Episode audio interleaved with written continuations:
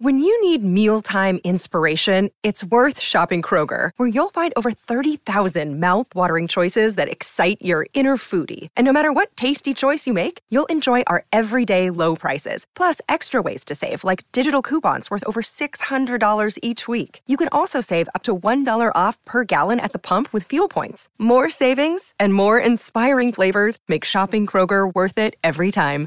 Kroger, fresh for everyone. Fuel restrictions apply. Palmerbet on the edge of the box. Oh, it's a straight up screamer! Download our app today and enjoy straight up screamers this FIFA World Cup with great odds, great promos, and same game multi at Palmerbet. Gamble responsibly. For gamblers' help, call 1 800 858 858. Hi, this is Peter Donegan, and it's great to have your company for a very, very special edition of This Is Your Sporting Life for Tobin Brothers Funerals Celebrating Lives. Broadcasting has recently lost one of its greatest voices, my good friend Drew Morphett. And as tribute to Drew's brilliant life, we'll replay our very special chat from 2015 when Drew was a guest on This Is Your Sporting Life. So sit back, relax, and enjoy one of the industry's gentlemen recount some of his favourite moments of his glowing career.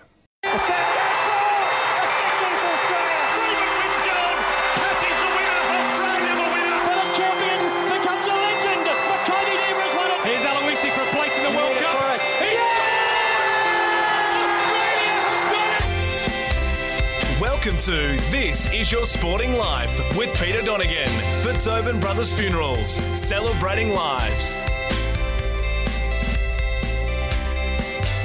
Thanks again for your company on another edition of This Is Your Sporting Life for Tobin Brothers Funerals Celebrating Lives.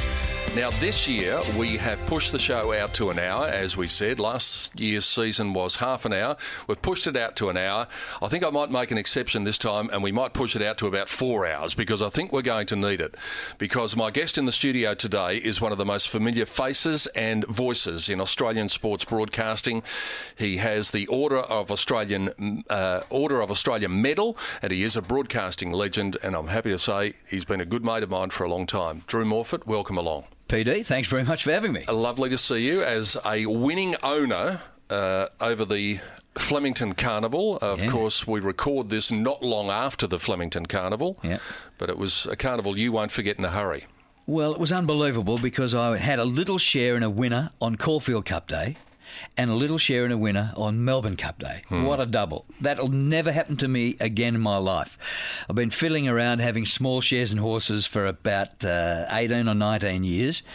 We've never won a race at Flemington, so we picked Cup Day to break the drought.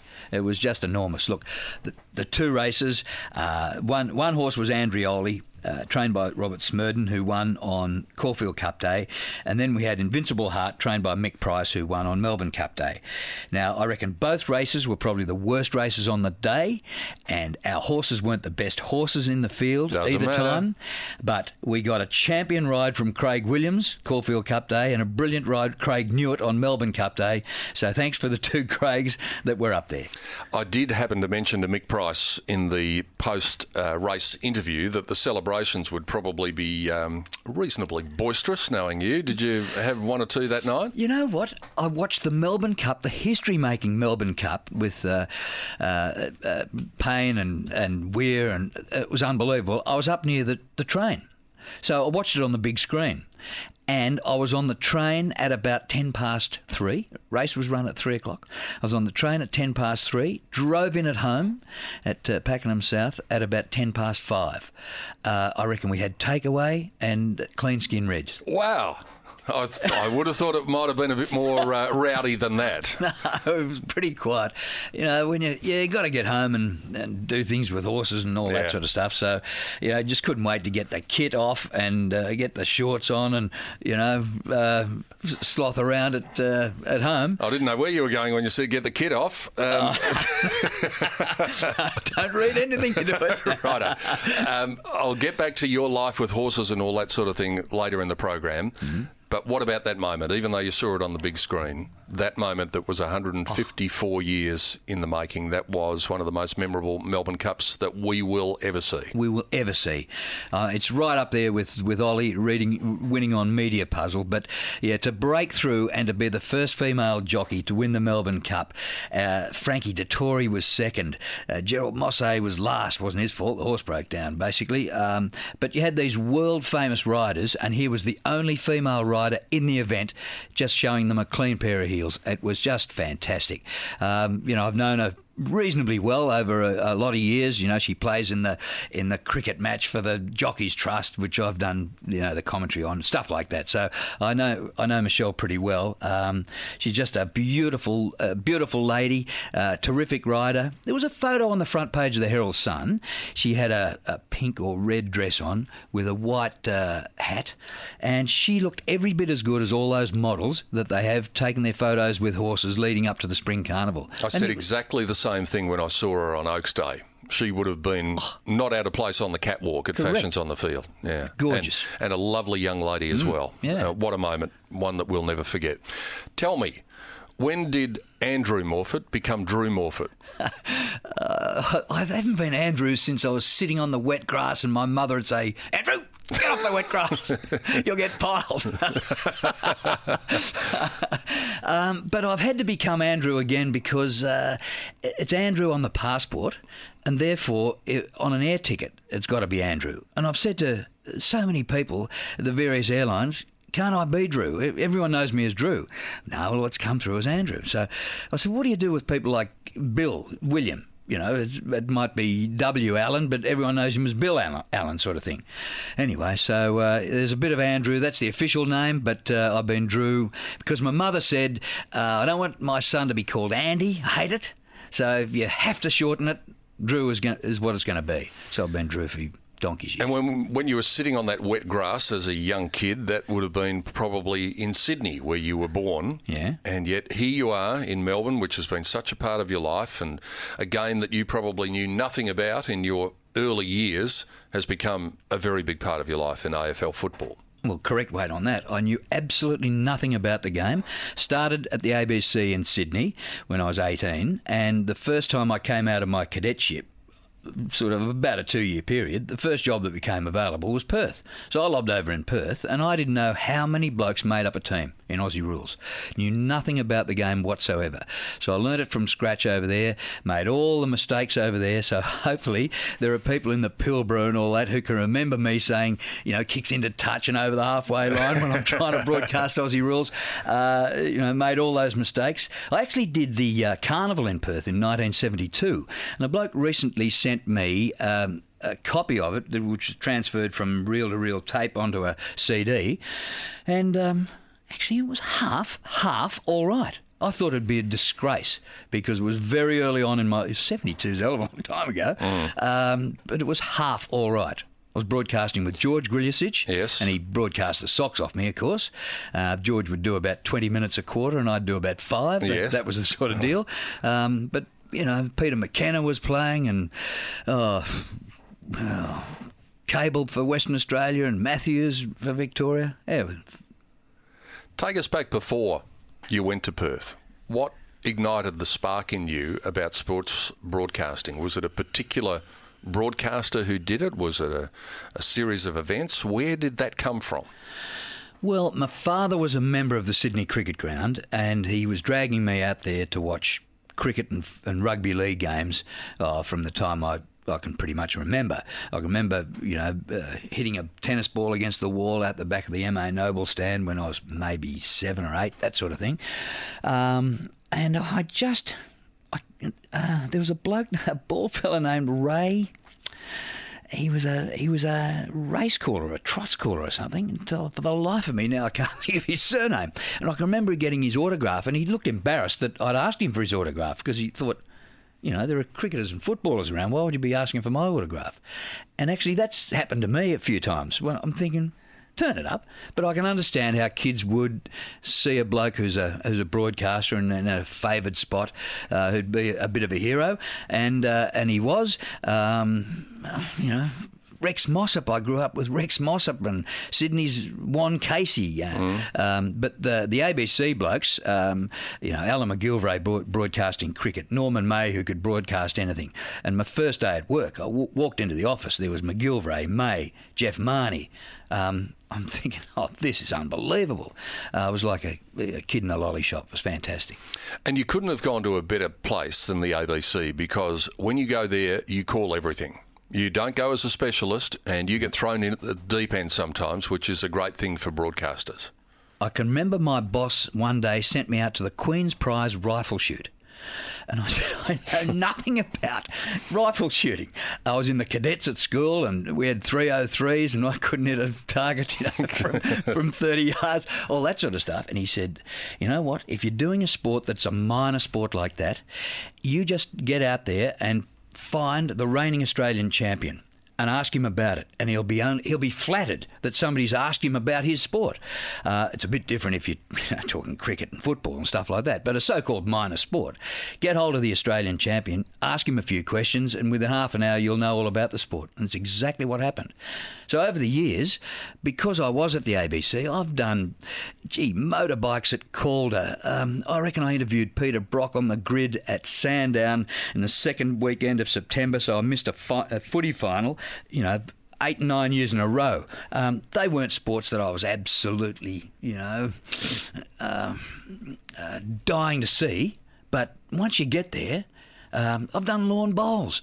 Um, I've never counted them up, but there've been plenty of sports that I've never played, don't know anything about, but somehow you ask the right people, ask the right questions, you learn something about it. And it also, as a broadcaster, helps you to think on your feet because there is no way that you can have dead air going to air. Something, especially on radio, you have to be saying something and describing something. And even if you don't know anything about it, and you're one of the great ones of being able to do this, that you were able to find the words even when you might have been struggling to find them. We did the water skiing, didn't we? We did. we did. we don't know anything about that. That was good fun, though. I, I love those days in the water skiing. Yeah, uh, I can remember the, the year you said to me, Dandy Andy won the Australian Cup, and we were That's right. concentrating on the men's slalom or something at the time. Um, you know, um, I don't know about filling dead air. Actually, I'm one of these blokes. I don't mind the odd bit of dead air because I was always taught that there are aspects to bro- to a broadcast, especially a radio broadcast. There is speech, effects, and silence. And I was told never underestimate silence because if Dennis Lillee's at the top of his mark and he's bowling to Colin Cowdrey with his arm in plaster, and Lillee is bowling at the whacker at 100 miles an hour with a roaring you know, Fremantle doctor behind him, and you paint that picture and pause for a second and a half and let the listener think, Jesus Christ, what's going through Cowdrey's mind? Um, a bit of pausing is great. So I don't mind a little bit of so called dead air. Yeah, but that's the difference between you and other broadcasters, in particular on radio, because it's not dead air, because there's that a sense of anticipation. The crowd is roaring. There's still the atmosphere, and that is, in my opinion, what makes you such a great broadcaster, that you feel the moment. You're very much a part of the moment. You're not only watching and describing what's going on, but you're involved in the whole theatre of the thing. Gee, you do me a big favour. Um, well, I hope I hope I've uh, been able to do that, but a lot of it is just a bit of research, a lot of bullshit. All that's thrown in as well. Um, but yeah, feeling the moment. I'm, for instance, when Richie Benaud died earlier this year, everybody said, "What a great man." That less is more. That his words were so clipped and minimal that. I mean, when Warney bowled the ball of the century, Richie took about three seconds to say anything. You know what he said? He's done it. And I thought, I don't think that's the greatest commentary I've ever heard in my life. He's done it. But every when he died, everybody said, what a great man Richie was for less is more. And uh, I'm happy to be in the school of a bit less is more. Yeah. Did you have much to do with Richie in your time broadcasting cricket? Uh, he wasn't all that um, uh, forthcoming in in um, uh, certainly advice or um, even sort of uh, conversation, really. Uh, at the back of the media centre at the MCG, there's a little card table set aside, and it's Richie's table. And Richie would sit there with his computer and everything, but he was never going through cricket stats or anything like that. He was he was putting on his quaddy. So you walk past and ask Richie what his best bet for the day was, and you could get him going on something like that. Um, that's nearly the extent to which uh, my conversation went with Richie, because I was just an underling and Richie was God honestly. And that's that's how I treated him. He might have treated himself a bit like that too, just quite. The only times I ever got to see Richie because I was not in your inner sanctum at the cricket in, in the broadcasting area, but I'd see him at the golf every now and then Oh, because it, he was yeah. A regular in the media centre. Uh, he and Daphne at various times would Yeah. pop into the media centre at the big golf tournaments when golf was really big in this country. Yeah, yeah. I can remember when I was a kid in Perth. Um, I'm in. I'm on my own in the office one day, and I've got to prepare sporting highlights, which is a 15-minute radio program. Can be a bit of cricket, bit of footy, bit of racing, race results from you know Northam or something like that. And I thought, hmm, uh, I wonder if the the draw for the Sheffield Shield is out yet. And I mean, these days you could get it on the internet. Boom, no trouble at all. But in those days you had to hunt it up. And Richie and Daphne were the the media. Uh, mouthpiece for Cricket Australia, or the Australian Cricket Board as it was at the time. So I thought, hmm, I'll ring Richie. No, I won't ring him. I sent him a telex, which is Yes. you can't believe that I'm doing this. It's 40 years ago or something. And I sent him a telex, and it was something like, "Couldst please advise, if available, uh, Sheffield Shield draw for coming summer."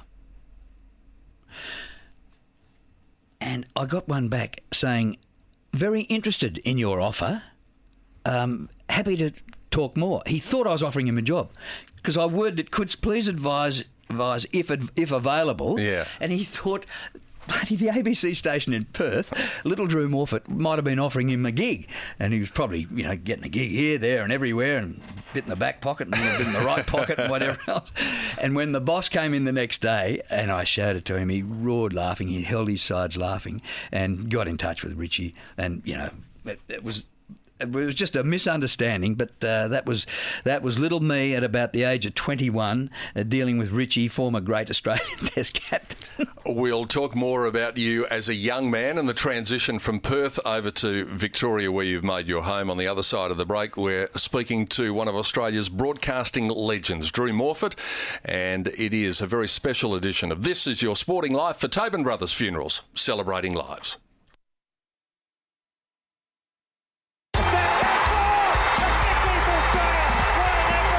Listening to This Is Your Sporting Life with Peter Donegan for Tobin Brothers Funerals, celebrating lives. Wonderful to have your company on This Is Your Sporting Life for Tobin Brothers Funerals, celebrating lives and a true legend of the broadcasting caper in Australia, Australian sport. And he's a worldwide legend because Australian sports broadcasters are as good as any in the world. Would you go along with that, I Drew would. Morphett? I would absolutely. Um, yeah, actually, over the years, I've quite uh, liked New Zealand broadcasters. People might hate me saying that, but I think uh, they cover various sports pretty well. But no, Aussies are right up there. Was there one as a young man who, um, when you listened to him, you thought, I'd like to be like him? And did you model yourself on, on a particular person? It was Jim Fitzmaurice, who was my boss in Perth, and uh, he finished up becoming a big wheel at Channel 9 and then a director of the company uh, with a bloke named Mike Watts, who uh, distributes the rights for, for major sporting events worldwide. All Test cricket, um, gee, Olympics, um, whatever else. Actually, Mike Watts, he owned outright a horse that was favourite in the Melbourne Cup and ran second. And if I had a better memory, I'll be able to tell you what his name was. An English horse. Uh, it might have run second to Ollie the day he won on Media Puzzle. Uh, now, Mr. Prudent ran third in that race. You've got me what ran second. We'll find out. Yeah. Anyway, We'll so out. so Jim was a director uh, of that company um, in his years after the ABC and after Channel Nine. But he was my boss in Perth. I got to Perth when I was twenty, and. Um, Jim was trim, taut, and terrific. Looked fantastic on television. Delivered it beautifully. Commentated Olympics, footy, Test cricket, and all that sort of stuff. And as a matter of fact, I've been mistaken for him a few times. His his voice mm, might have been a little bit similar, um, but uh, gee, some of his calls were, were, were legendary. He was he was at the Olympics in '72 in Munich, for, and he had a view from his room of the blokes with the hoods and the guns and all that sort of stuff, and he was uh, live uh, into Perth uh, for today tonight at seven thirty at night or something. Um, he's pretty much woken up, and they rang him and said, "Tell me what's going on." He said, "What do you mean, what's going on?" It was you know five o'clock in the morning or six in the morning for him, and um, he finished up opening the curtain and pretty much describing it uh, live on television into prime time in Perth. I, he was he was a beauty, Jim, and so um, I still keep in touch with him. Um, um, he'd be a fair age now. I know that because I'm a fair age. So. no, you're going all right. You haven't changed much over the years. By the way, um, Andy, who's in the studio with us, Mr. Prudent ran second in that race. Beekeeper ran third. Was that the horse? No, no, Righto. it wasn't. No, it was. I reckon it was a one-word name, English horse. Uh, It's going to drive you mad now, yeah, isn't it? Sorry, I brought it up. Really? Yeah. Uh, let's get back to your broadcasting career. So, all of a sudden, you go from Sydney to Perth. You do the apprenticeship in Perth. Yeah. How did you come to come over this side of the country? Well, um, I applied for a job on a. It was called the uh, National Sporting Unit at the time because the program didn't have a name, but the name finished up being Sports Night. So I joined this documentary program called Sports Night, whose host was a bloke named Frank Mills. Another reporter was a bloke named David Hill, uh, who's become big overseas. And you know, he left and uh, he instituted the the telecast for World Series cricket. And as, as a matter of fact, uh, he didn't know much about cricket, uh, but he knew a fair bit about television. He said, We're going to televise it from both ends. And I said, You can't do that. People want to know that Lillee's bowling downwind and Alderman's into the wind with the breeze swinging it away to slip and all that sort of stuff. He said, I couldn't care less. People are sick and tired of watching wicket keepers' asses. so we're going to be we're going to be televising cricket from both ends. So, you know, I disagreed. Guess who was right? Uh, and now every country in the world who televises cricket does it that way. Uh, then he got snapped up by Rupert Murdoch, and so he lives in Los Angeles in this, you know, uh, walled village and whatever else. And as a matter of fact, I believe the last gig he did was the um, uh, the Academy Awards. Oh, really? He, he went, yeah. Rupert got him in to do that um, um, uh, the singing show. Um, uh, America. Oh, there's only about 28 of them. Yeah, but- America's Got Talent or something like that. Uh, yeah. X Factor. Or, Well, um, The America's Voice? got, America's Got Talent, I think. Yeah. yeah. Um, and uh, you know, he's, he so he was the executive producer of that because the ratings went down, and so Rupert said, "Get in, rescue that." So you know, he's been that sort of a bloke. So I worked on Sports Night with Hilly, um, uh, a, a lady named Mary Delahunty who Yes. became a minister in the, the Victorian government, um, and I was there for about uh, two and a half years. Uh, it finished up being a program. Uh, it, it got away from major sporting events. It's, it started off being a magazine program, so you might have uh, three eight minute stories or something in, in a half hour, that sort of thing. Um, and it got away to uh, one subject, half hours, sort of pretty ma- major documentaries. And I thought, what am I doing? I've come over here to be a sports commentator. I'm not a Cecil B. DeMille. I was no filmmaker. Um, I jumped out of a plane once and did a parachuting story and uh, did a whitewater rafting story in Tasmania and. Huh! oh, look out. Do, do I shout? Do I shout? You know who that is? That's a slab. That's David Hill, who's on the phone. when, when the phone goes off in the studio, Yeah, that's you a got to you got to shout everybody. Thank All right. Christ there's not many here. Good day for us then, Andy, by the look of it. Yeah. Anyway, you were saying.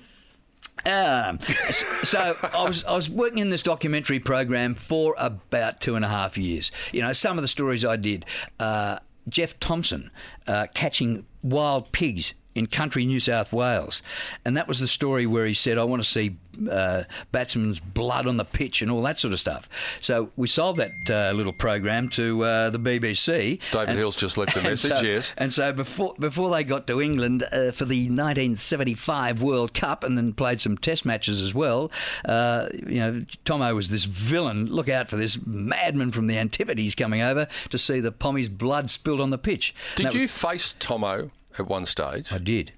I, did. What happened there? I went up to do a story with him. He was living in Brisbane, and he got this big contract to work for 4IP, and it was oh, you know, 480,000 I don't know. I don't know whether it was a year or for ten years or whatever. It was the equivalent of what Buddy Franklin got to go to Sydney, you know, all those years ago. So we went up and did a story. Uh, we did a story called uh, Cash on Delivery what some of these cricketers were earning away from the game of cricket. So here's Tom Owen 4IP. Anyway, we uh, there was a plane strike and we couldn't get back. So we'd done all the filming. He had this blue Ferrari and we were roaring around the Ferrari and all that. Water skiing on the Brisbane River and stuff like that. And uh, anyway, the, the airstrike, we couldn't get back. So um, the cameraman, the sound recordist, and I stayed at Tomo's place for about three days unable to get out. Well, you know, filming done, so we enjoyed ourselves and went to the pub a and f- few libations. yeah, and- and so this day we had a few libations and like a couple of few jugs. And Tomo said, "Oh, I think I'll go down to the Gabba and have a bit of a hit in Sam Trimble's indoor nets." Oh yeah, I'll come down as well. So he put on the pads and. a Few blokes bowled to him, and I bowled my little left arm dibbly dobblies, and you know he had a bit of a hit for about ten minutes, and then he said, "I think I might have a bowl." He said, "Get the pads on." I said, "Oh, turn it up." I've had half a jug of beer, or probably a whole, and I'm facing uh, the great uh, J.R. Thomson. Uh, he said, oh, I'll just roll the arm over. Well, the, first ball he bowled me, he did roll the arm over, and I don't know, I just got on the front foot and hit it right in the middle of the bat and belted it past him. And it, That's not a good idea. no, and oh, it bounced off the back wall. And Tomo's thought, oh, actually, this bloke must be able to handle a bat. And the next one was about three times as quick. Yeah. I said, I'm out of here. See you later. I faced two deliveries because I thought it was going to be Brett Lee all over again with what he did with that Pommy bloke a couple of summers ago. Oh yes, Piers Morgan. Yeah. Oh, that was crazy. It That really was crazy. Yeah. That could have been terribly dangerous. Well, he even cleaned up Warney. Yeah, That's un-Australian, isn't it? I think it is. Hmm. Uh, cricket. When you talk about cricket, your eyes light up. You loved broadcasting it. You love the game. Yeah. It's not an easy sport to broadcast because there is quite often 45 seconds to a minute when nothing's happening Hmm. between deliveries and then maybe a couple of minutes. Sometimes the way they play it these days, four minutes between overs. Yeah. So you've got to do a lot of chatting in between. It's not broadcasting sport in the traditional sense, is it? It's more like a six or seven hour conversation. It's a conversation, yeah. And so you're 20 minutes on and 40 minutes off. And so it uh, is to your advantage if on the 40 minutes off you don't just goof off and think nothing. You might actually think of a few things that you might say. Whether you might talk music, your favourite song, uh, you know, whatever. And it does help to have a bloke with you you can bounce off. Look, you and I could broadcast the cricket all day because you and I, being great mates, we just rattle on. Um, but Kerry O'Keeffe, I mean, you, you could have a bit of fun with with him. Um, uh, I was a bit different with Roebuck because uh, he was that brilliant. It was like we were in a different stratosphere. I'm dumb, and he's brilliant. And uh, as a matter of fact, Jim Maxwell said to me, uh, in we were in uh, uh, uh, Cape Town when he died, and. We had a bit of a wake, and on the next day, uh, Jimmy said to me, uh, as a matter of fact, Roebuck said that uh, he bowled you a few bounces, metaphorically, uh, early in your, your your combination with him on the on the radio, and he worked out that you couldn't handle it.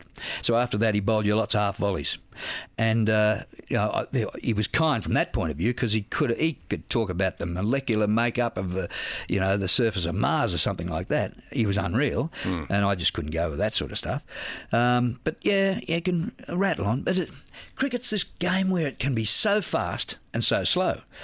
I mean, I remember the day uh, against India about three or four, four years ago at the SCG when Michael Clarke made 329 not out. Now, it was fantastic, and he was clubbing them all over the place and driving through the covers and whatever else. But, you know, when you go from 130 to 140 and then 220 to 260, it's a hell of a long time. And that was the day we actually had the uh, chilies in the commentary box. Do you I know was, the chili story? I was listening. I sent you a text message that day. Could you give us the brief version of the chili story with um, Harsha Bhogle in the box? Well, I met some blokes down sitting down in the Noble stand in front of the commentary box, and this bloke grows chilies in his backyard, and he said the the hottest chili in the world, according to the Guinness Book of Records, is a Naga N A G A Naga chili. He said go up and and see if uh, Harsha Bhogle will eat one of those on the on the air. Because he's fully expecting that Harsh would pass out. So, so I finished my stint and I said, well, that's the end of my, my 20 minutes. Uh, and joining Kerry O'Keeffe now is Harsha Bhogle. And I put the little box of chilies right in front and I said, hey, go on, go on, away you go. So the two of them, as you know, Michael Clarke went to 300 and 14, 317, whack, whack, whack. Anyway, Harsha said, no, no, I don't eat hot chilies even though he's an Indian. And Kerry said, Well, I'm not eating them bloody things. Anyway, the, it's amazing how people are listening to the cricket while they're hmm. watching the cricket, and they're all onto it. And pretty much the whole of the Noble stand started to chant, Eat the chilies, eat the chilies. And they were looking away from the cricket up to the commentary box.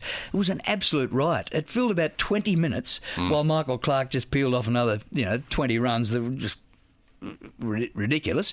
Uh, it filled a whole 20 minute uh, commentary stint. it was just sensational. Brilliant radio, brilliant entertainment. We'll take a break, Morphe. That's uh, the way that I refer. I d- Morphe. uh, when was the last time I and called you Drew? I don't Never. know. Uh, but we are going to take a break, and when we come back on the other side of the break, I want to talk to Drew about a program that made him famous around Australia. You probably heard of it. It's called The Winners. And it's even made a comeback. That's on the other side of the break. You're listening to This Is Your Sporting Life on 1116 SEN for Tobin Brothers Funerals, celebrating lives. You're listening to This Is Your Sporting Life with Peter Donegan for Tobin Brothers Funerals, celebrating lives. Thanks for your company on another edition of This Is Your Sporting Life for Tobin Brothers Funerals Celebrating Lives. Drew Morphett, broadcasting legend, is my guest in the studio. Drew, the winners, how did that come about? Well, um, I hadn't very long been in Melbourne. Got here in well, got here in '74 to do that documentary program, and got back into the sports department in '77. '77 was the first year of the winners, and it was devised by our sporting supervisor Dick Mason, uh, who unashamedly uh, pinched the format of the show from the Big Match, which was the uh, the commercial version of uh, English uh, soccer, uh, Premier League soccer, First Division, whatever it was called in those days, with Brian Moore. Um, anyway, so. Uh, it had a f- it had a few different hosts early, and I wasn't the original host. I might have been about the third. Paul Sheehan did it, I think, at one stage, didn't he? The ABC was keen to make Paul Sheehan a summer and a winter personality. He's obviously doing cricket, so they made him the host. But he wasn't seeing any footy because of school commitments or something. Um, anyway, didn't last very long. David Grant, who finished up being the well, didn't finish up, but he, he was the interviewer on World Series cricket. Yes. where you had to say to Ian Chappell, "You've just made a first ball. Oh, what'd you make of that? what a great job he had." Uh, and I suppose I I took over. Um, you know, I got the tap on the shoulder from Dick, and he said, you know, I was commentating the games, and I was the associate producer, so I was in the editing process and everything. And he said, "Oh, you could bloody host this." So I don't know. It might have been I don't know two months into the first season or something.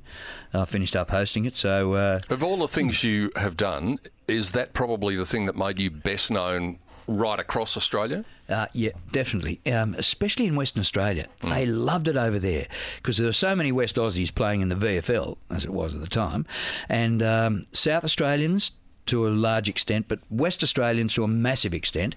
I mean, I could walk down the street in Melbourne when I was hosting that program. Nobody knew me because it was all. Um, the big league and Peter Landy and Lou Richards and all that sort of stuff. Channel Seven was dominating, so th- this was the ABC show was a bit of a spare part in Victoria, but in, in South Australia and Western Australia, that's how they got their VFL footy, and that's that's all they got. So it was a religion over in WA. And the tape actually had to go on a plane, did it not, and fly across to WA? It did. Yeah. Yeah. We'd we'd record the show on a Saturday night, and it took the uh, the early morning flight over to Perth, and uh, went to air at Sunday afternoon about five o'clock. And I've I've broadcast with blokes like Craig Starcevich. He said, uh, "Geez, I, we used to have uh, mass Sunday afternoon, and the priest would say." Righto, boys, final hymn. You got 20 minutes to get home and watch the winners.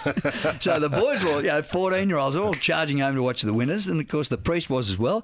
Another story was Bill Walker, who won three Sandover medals, Billy Walker. He owned a couple of big pubs. And the big deal in Western Australia was the Sunday sessions, where they had a lunchtime session. Then the pub had closed down, then an evening session. And he said it's the best thing for the pub industry of all time, the winners, because all he had to do was put up a big screen. And he said, I'd be selling thousands of jugs a minute.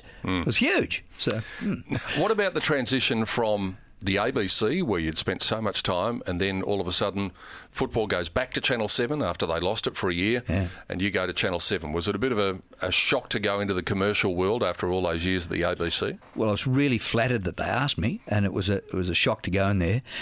Mind you, Pete, it nearly killed me because we were all smokers. Remember that? Remember that little office? There was Yes. about nine of us all smoking.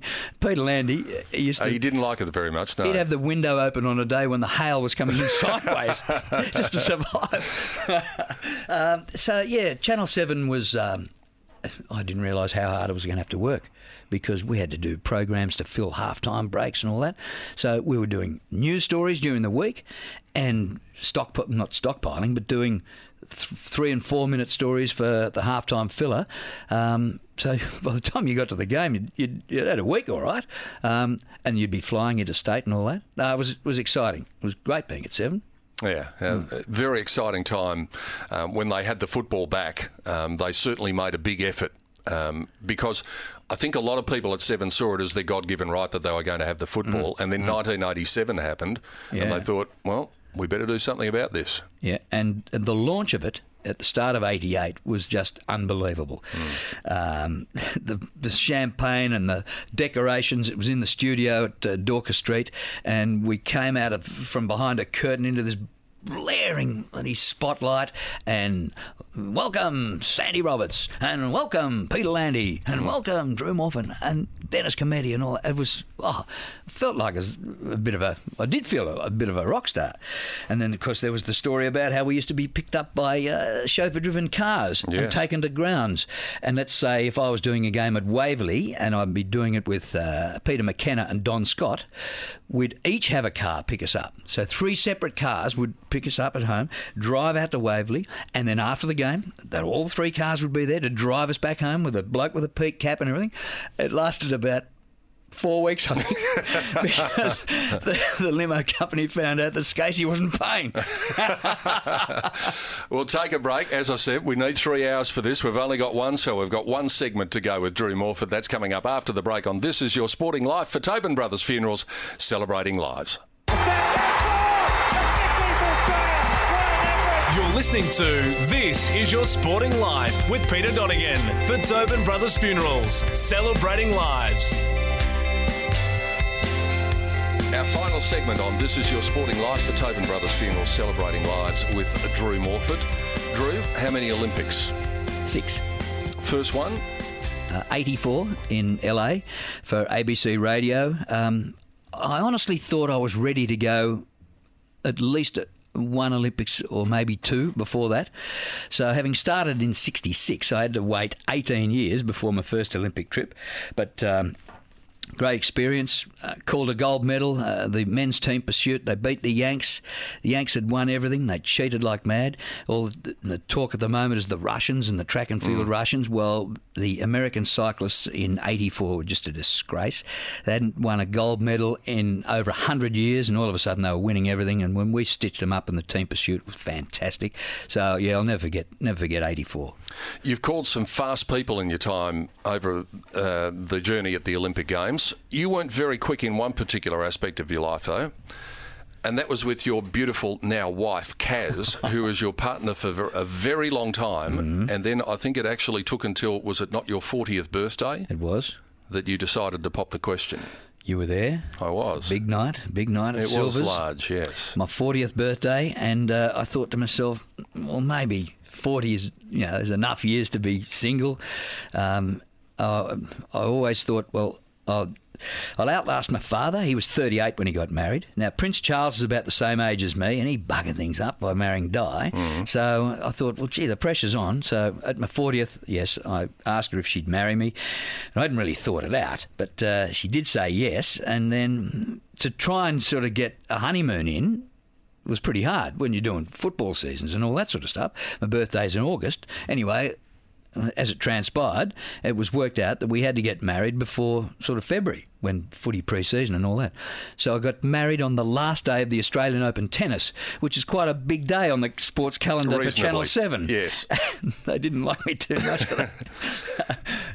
And the partnership has gone on since then. Yeah. Um, and Kaz, thankfully, is well now because she had a period where things were not so good. Yep, she uh, she was diagnosed with breast cancer, and uh, she didn't even seek a second opinion. She said, "Right, get them out," and uh, so uh, she went through the operation, and it was horrendous, but. Um, just been remarkable. Uh, I mean, some people uh, get lucky with the treatment they get. Uh, her surgeon.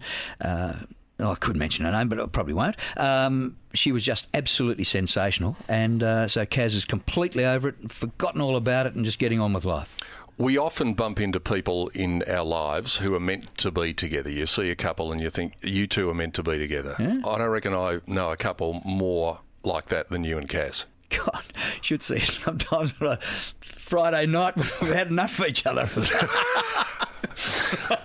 Well, I haven't seen that, but I've no, seen. no, we, yeah, yeah, we I've- go okay. I've got a couple of questions that I want to ask you in closing. One's a serious one. Do you harbour any bitterness towards the ABC for what went on at the end of last year and that now sees you um, away from the ABC, still calling football for 6PR and also for AFL Live? Yeah. But did you really. Did the ABC do the wrong thing by you? Well, I think they did, and I accused them of uh, of. Uh, uh, targeting me because of my age, and they said, "No, no, it's absolutely, it's not age related whatsoever. Um, it's just budget cuts, and you know something had to give." And you know, I argued for a while. The, the bitterness is gone. Uh, you know, I've gotten over it um, because look, look, there's plenty of people in the mining game, the car industry. Uh, you know, people are getting the sack left, right, and centre, and skimming along the footpath on their ass, and I'm just one of those. So, um, you know, I was, I was uh, very disappointed at the time. I'm saying, why me? I'm doing Test cricket, league football, uh, Olympic Games. Christ, you know, find somebody else. Um, and it's not as though I was earning a fortune and was costing him a lot. But anyway, there you go. Last question. When you sit back, if you ever retire, and I don't think you ever will, because I hope you don't, because you're too good at what you do, but when you sit back and reflect over your great career and all of the different sports and all of the different events, give me the one where, if you listen to it back, you would say to yourself, You got that right, my boy. You nailed that one. Um, don't know whether I've ever called anything that I thought that was absolutely terrific. Gee, what a good call, you beauty. Pat myself on the back. What's the closest you've come then? Actually, the game that gets a gets a run a few times is the first Essendon Collingwood Anzac Day game in '95, which was the draw. And uh, I've seen it back a few times, and I'm thinking, I reckon I did okay. There's just, I think there was the right balance of a few stats and, and excitement and accuracy of the call and stuff like that. Um, I was surprised to get the gig on a big game like that um, because, you know, usually Cometti's name had come out of the hat or Sandy, whatever. Um, and uh, I I did that with Peter McKenna, who's a terrific bloke, great mate of mine still. Um, but yeah, I'm pretty happy with the way that, that went. And others might say, "Oh, I saw that. That was rubbish." But whatever. But the the, the game the the broadcast that thrills me the most, that makes my hair stand on end, is reasonably recent, and uh, that was the London Olympics. And uh, honestly, the the women's sprint, uh, Australia versus Eng- Great Britain. The, Brits had absolutely towed us up in everything, and when Anna Meares went past ah, Pendleton, it was mm. just phenomenal, and it's oh, it was a great memory. Yeah, spine tingling. Uh, moments that you'll never forget being a part of. I started this chat by saying that you're a broadcasting legend, and you are. You have the OAM to prove it, but you also have the respect of all of the people that you work with over the years. It's been great to sit down for an hour to have a chat to you. I wish it was three. Thanks for joining us. Thanks, PD. And don't forget, you can uh, catch us at the same time next week, same place, right here on 1116 SEN for another edition of This Is Your Sporting Life for Tobin Brothers Funerals. Want to witness the world's biggest football game? Head to iCanWin.com.au, predict Australia's score with a crystal ball, and it could be you and a friend at the FIFA World Cup Qatar 2022 semi finals, all thanks to McDonald's. Maccas, together and loving it. TNCs apply.